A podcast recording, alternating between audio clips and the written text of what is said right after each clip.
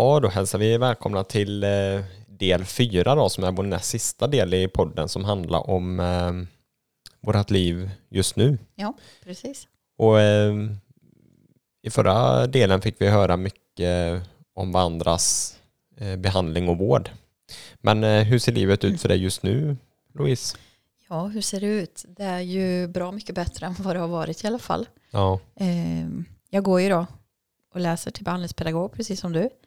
Ehm, och eh, jag har, när jag blev frisk så började jag jobba som kassörska på ICA i Lidköping. Och eh, det passade mig jättebra att bara slippa prata problem hela tiden som kändes som jag hade gjort sedan jag var 15. Ehm, så där har jag faktiskt varit i 14 år. Ehm, men så kände jag väl att jag hade ju faktiskt andra drömmar också. Så att jag läser och jobbar kvar varannan helg på ICA. Och eh, jag har ju gift mig, har man och barn. eh, Och två bonusbarn. Så att vi är en rätt stor familj. Vilket jag Ja. tycker om. För det var det jag ville ha när jag blev stor vet jag. Att jag drömde om.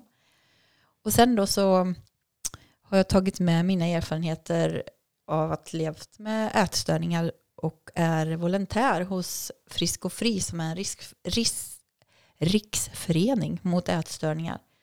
Och eh, den föreningen har faktiskt funnits i över 30 år så den fanns ju uppenbarligen när jag själv var drabbad men jag har inget minne av att jag eh, var inne och sökte hjälp eller vård där. Dock hade den ett annat namn då så att ja, och nätet är ju inte riktigt som det var då, eller nu Nej. som det var då. Men i alla fall, eh, där är jag mentor och det innebär att jag är som en stödkontakt till någon annan som är drabbad. Och eh, är ju inte där för att göra personen frisk, men jag är där som ett stöd för att jag vet hur det kan vara. Och kan ge lite tips och råd till hur jag själv blev frisk. Och eh, den här personen då som är drabbad har kontakt med mig via mail eller sms och det bestämmer den personen helt själv på vilket sätt man hörs.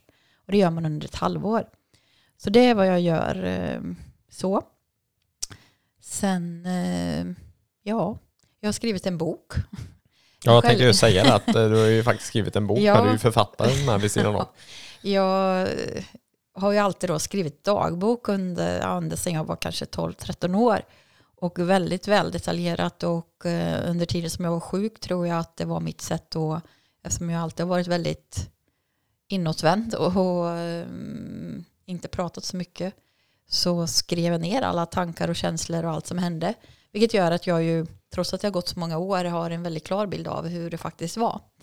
Så det skrev jag ihop och det blev en självbiografi som släpptes i julas.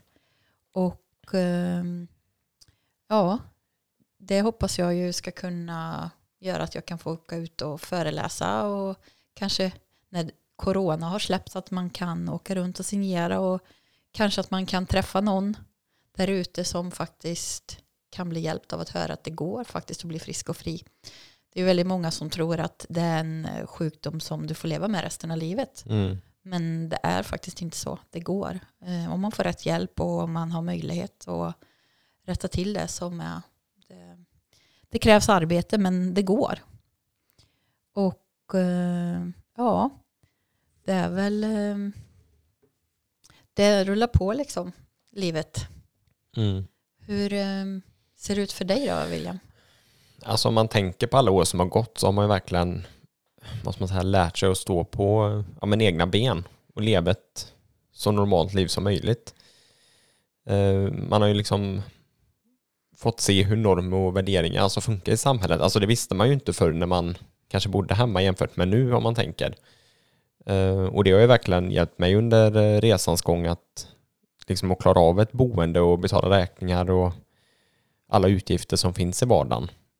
Eh, bara det är ju ett stort steg eh, jämfört med 10-11 år tillbaka om man tittar så.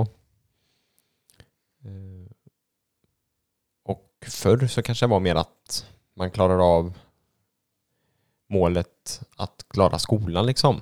Bara den biten.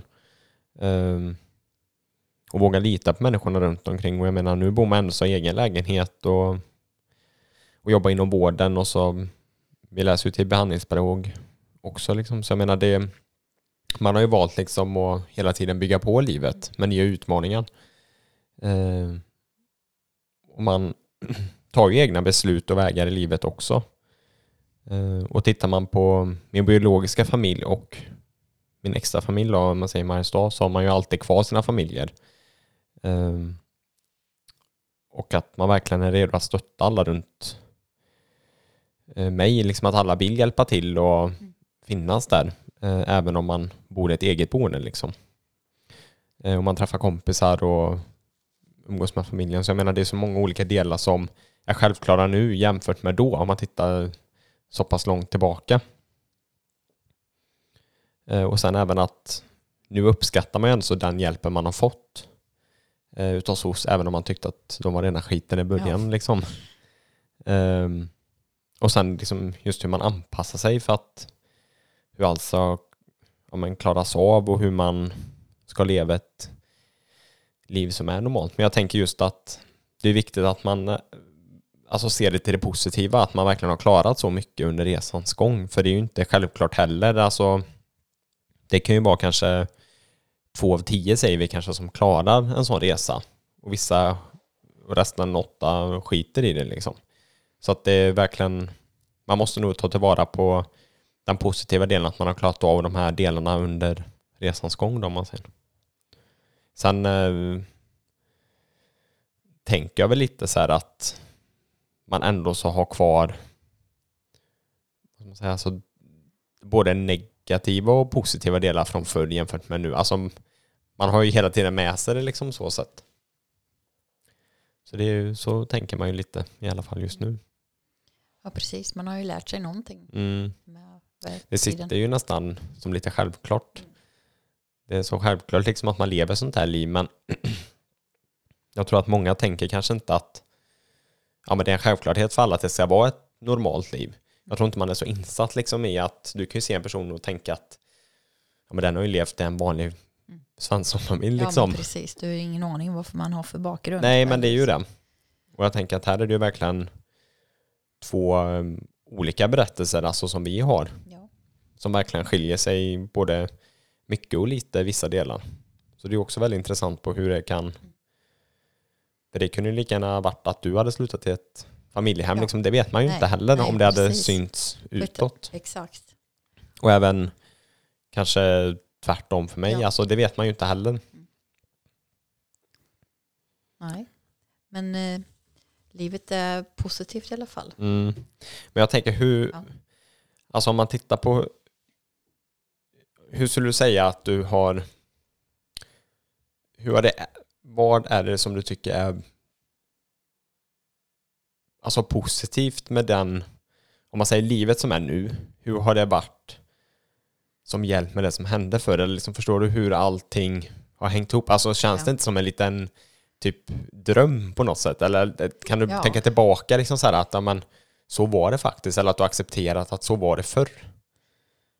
Jag tror jag förstår frågan. Men eh, jag menar alltså, jag trodde ju aldrig att jag skulle bli frisk. Jag trodde Mm. all, alltså om man tänker när man var mitt i det, jag trodde aldrig till att börja med att jag skulle komma från sjukhuset jag var inne på i tre månader. Det var liksom slut, eller med tiden att man, jag skulle leva med de här problemen och hjärnspökena och allt negativt om sig själv resten av livet. Så att det var så här, jag skulle aldrig skaffa familj, jag skulle aldrig komma någon vart. Och så är man faktiskt här och, och jag har också skrivit, jag hade en dröm att jag skulle skriva en bok om jag blev frisk. Mm. Och jag skulle kanske öppna ett hem för andra eh, med den vård som jag önskar att jag hade fått. Men det var ju så stora drömmar så att det var så här, det kommer aldrig ske. Men nu sitter man här och jag är frisk, jag har en familj, jag har skrivit en bok, jag läser på utbildning, eller går i skolan och utbildar mig. Så det är väldigt overkligt på något vis. Att man faktiskt, och ibland glömmer man av att man faktiskt mådde sådär dåligt. Så eh, ibland blir man påminn om det och så inser man att ja, men, det är sjukt att man har kommit så långt ändå, Mm. att man kom ifrån det. För det kändes verkligen så omöjligt när man var i det. Och eh, det finns ju så många ungdomar idag som mår exakt sådär som man själv gjorde. Eh, och det är verkligen, hur mycket man än säger att ja men det kommer bli bra så är det ju jättesvårt att verkligen känna det när man är mitt i det. Men ja, förhoppningsvis så ger vi något hopp om att livet kan förändras. Men jag tänker just lite så här att när man fyllde 18 då var det ju på något sätt som att